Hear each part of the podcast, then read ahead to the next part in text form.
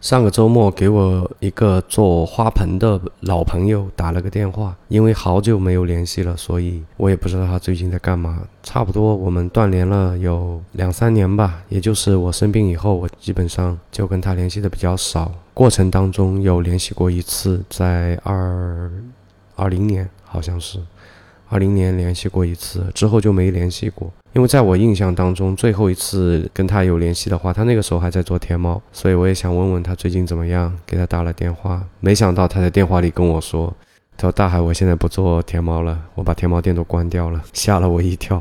我说怎么了？他说没事儿，我现在混得更好，也不能讲说，其实以前天猫也还行了，只是他说现在可能会更自由一点，更自在一点。压力也没有这么大，不需要去缴税，也不需要这么多的推广费用，反正就还不错。就电话里问他你最近在干嘛？他说我在做小红书，而且是专职的那种。我做电商创业的朋友其实有蛮多，但是专职做小红书的还真没有，他是独一支。一般来讲的话，现在比较热的。如果是电商类的，像淘宝、多多，现在做的人也多。赶一下这个潮流的话呢，更多的人要去做那个抖音直播。我不是说这三个不好，只是说做这三类的人会比较多一点。当然，用户也是最多的。小红书，我前段时间看到一条新闻，它的估值好像已经超过两百亿美金了，是吧？不知道有没有记错啊？因为我我这个节目是随口说，一般不太会去查资料。我现在年纪也大了，记忆力不是太好，所以有的时候也会出错。不光是这一期了，往期节目里如果有错的，欢迎大家给我指正出来。其实我还蛮有兴趣啊，就你作为一个电商从业者，全职做小红书是什么样一个状态？所以我就赶过去，在他那里待了一天。啊，我一般很少会去朋友那边去待一天的。他对我应该说，怎么说呢？老朋友就这一点好啊，一般不会长长夜夜的，是吧？很多人你过去，他对你会有所保留。比如说，他可以跟你聊他现在做的事情，但是核心的东西一般不太会跟你说。这位潘同学就比较，我是觉得就说明我还是值得信任的。反正过去以后，他把核心的东西就直接巴拉巴拉跟我说了。我在想，我也不会做这个。但是如果说去的人是一个有其他心思的人啊，他也去做这个的话，那其实他这种介绍方式是，我觉得是非常危险的啊，把核心的一些东西都说出来了。那么我先简单介绍一下这位潘同学，他。之前是做四件套的，做家纺的，后来转到了那个水泥花盆。大家现在在淘宝网上应该能看到有很多很多的那种商家卖水泥花盆，很多量也做的蛮大了。实际上，全网第一家水泥花盆的这个店就是由他来一手装修的。那个时候他也不是太看好这个水泥花盆，因为他觉得这个产品的壁垒太低了，并且从一个爱花人或者养花人来讲的话。水泥花盆还是有很多的弊端的，有一些天然的弊端。我现在也算是一个园艺爱好者啊，我是绝对不可能去买水泥花盆去种的。所以那个时候他也是跟第一个想要做这个产品的人说，你这个产品可能会有很多很多的问题。但是那个人坚持还是说，啊，你你别管，你就做出来就行了。全网第一家店是由他来做出来，但做出来水泥花盆呢，实际上它的。特点是什么呢？就是嗯，有点北欧风，有点黑白灰调嘛，就特别容易融入现代装饰，或者说放在这种啊商铺的门口，其实还蛮显大气的。可能大家的角度不同，你作为一个园艺爱好者来讲，你觉得那是个垃圾；但是作为一个普通消费者来讲，我种花或者种一棵观叶类植物，目的是什么？我就是拿它来装点我的空间的。美观度其实是很重要的。水泥花盆，实话实说呢，还是蛮符合我的审美的。反正我个人我还是蛮喜欢的。所以上线的第一个月，在不做销量的情况下，在没有怎么开车的情况下，这个店第一个月就做了二十八万，实际上是非常了不起的。就是一般我们讲，你刻意的去做一些销量，做一些基础销量，刻意的在那个年代啊。你刻意的去砸一些这个流量费是吧？那你说做起来，我们觉得这个正常。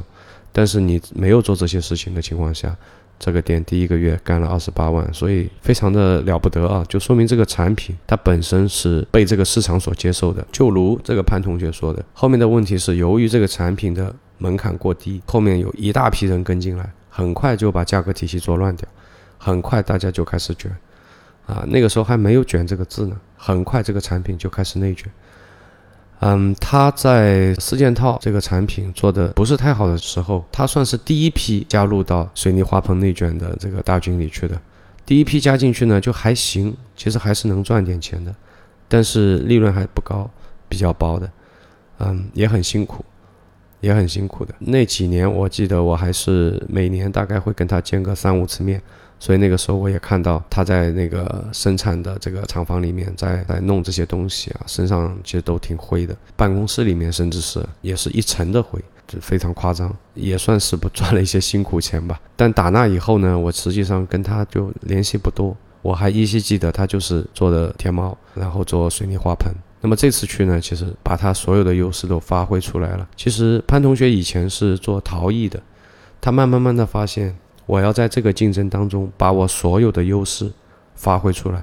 那么它的优势是什么呢？其实一个产品从开始构思到后面设计做模具，到后面的这个拌泥、烧泥，这整一个过程它是比较专业的，所以它能够把一个产品的诞生整一个过程完整的展现出来。而淘宝、多多这种平台，你能够去讲述这样一个故事，没用在他们这种平台上，对吧？消费者都可能就很没有耐心。像现在来讲的话，你有的时候详情页做的很长。大家不一定会去看，大概就是看一下价格，看一下主图合适就买，或者赶上活动我就买一下。没有人愿意去看这些故事。其实他后面转那个天猫有两部分原因吧，一部分是因为确实这个流量成本也有点高，而它的产品的利润不足以支撑。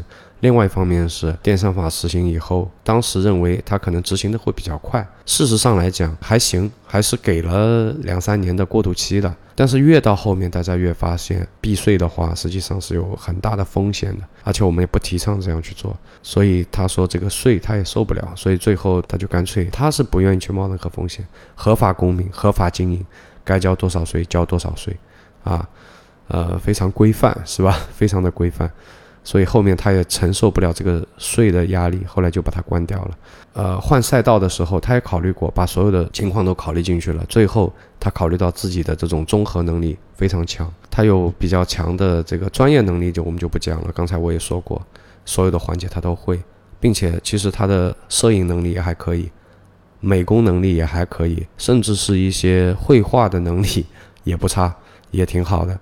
我记得他有一个店，当时是别人找他去做的。当时设计那个店的风格应该是朝着三只松鼠去走的。他要给这个店设计几个公仔形象，并且这个形象会贯穿整个店铺，包括原稿啊、手绘到装修、包装设计，一手一个人全部搞定。所以他这方面的能力非常强。他后来考虑完以后说：“哎，小红书还挺适合我的。”所以他就转到了小红书。那么，实际上，如果说你的综合能力，或者说你的产品本身有一定的故事性，不一定说你的能力要多强，包括你的产品有可以有一定的故事性的话，我觉得像这样的产品，去过他那边一天以后，给我很大的震撼。我觉得你们都可以考虑一下小红书。一方面是小红书的人群的消费能力超出我想象的。它这个花盆吧，它是照着这个蒂罗马和那个 BT 来做的，做出来的东西确实还原度非常非常的高，并且材质方面、透气性方面、反碱方面都做得非常的完美。所以说，它的产品本身是完美的，然后它又能够很好的通过一个故事，把一个美好的产品给体现出来，搬到这个平台上，所以一下子就吸了一大波粉。我本来对产品的认知，在我的购物习惯里面，我始终是觉得性价比我还是要去考虑的，这可能是我的一个习惯。但是我发现小红书里面的用户，他们是喜欢就行了，没有什么别的理由。所以不管这个产品的价格有多高，就 我觉得是挺高的啊，嗯，他们都会买买买。所以也可能是我太穷了，是吧？嗯。我不太能理解，他也跟我讲，在小红书这个平台里面，就是园艺圈子里面的一些博主也会跟你进行就是内容的互换，他也会帮你做一定的宣传。虽然说目前来讲的话，他自身的粉丝应该不大，但是有很多人愿意去帮他去推。他也给我看了一些，比如说吧，呃，做一些社区的接龙啊这样子，他每做一场的话，就当天他的营业额差不多可以做到四万左右。就当天，包括他做一些限购的时候，或者说是新产品上线啊，跟粉丝们说一下，然后大家去拍。那天吃晚饭的时候，他跟我现场表演了一下，我要用表演来来来说这个行为是吧？他上线了八千多块钱的商品，一上线一二三还没数到，没了，全没了，一下子抢完。如果说你现在还在痛苦于就产品卖不出去，或者说是被内卷到利润特别特别低，对吧？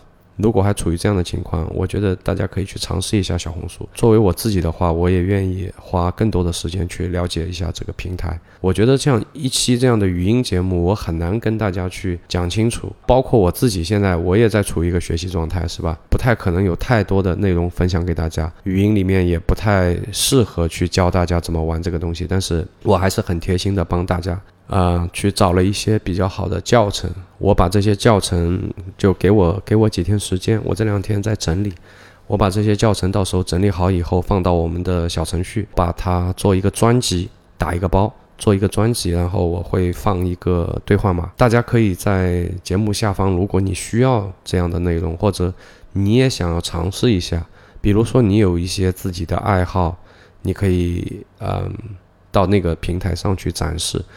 到那个平台上，我觉得你不一定说要抱着一个目的性，就我要去卖货，我或者我要吸粉，然后后面我要我要带货，我要赚钱。我觉得原始的动机可以简单一点，甚至说你去展示这些才华的时候，或者说你是你的这些特长的时候啊，你会反逼自己不断的提高。比如说吧，弹钢琴弹得不错，然后你把自己的一段视频发到了小红书上，然后发完以后，你可能会回头自己一看，哎呦。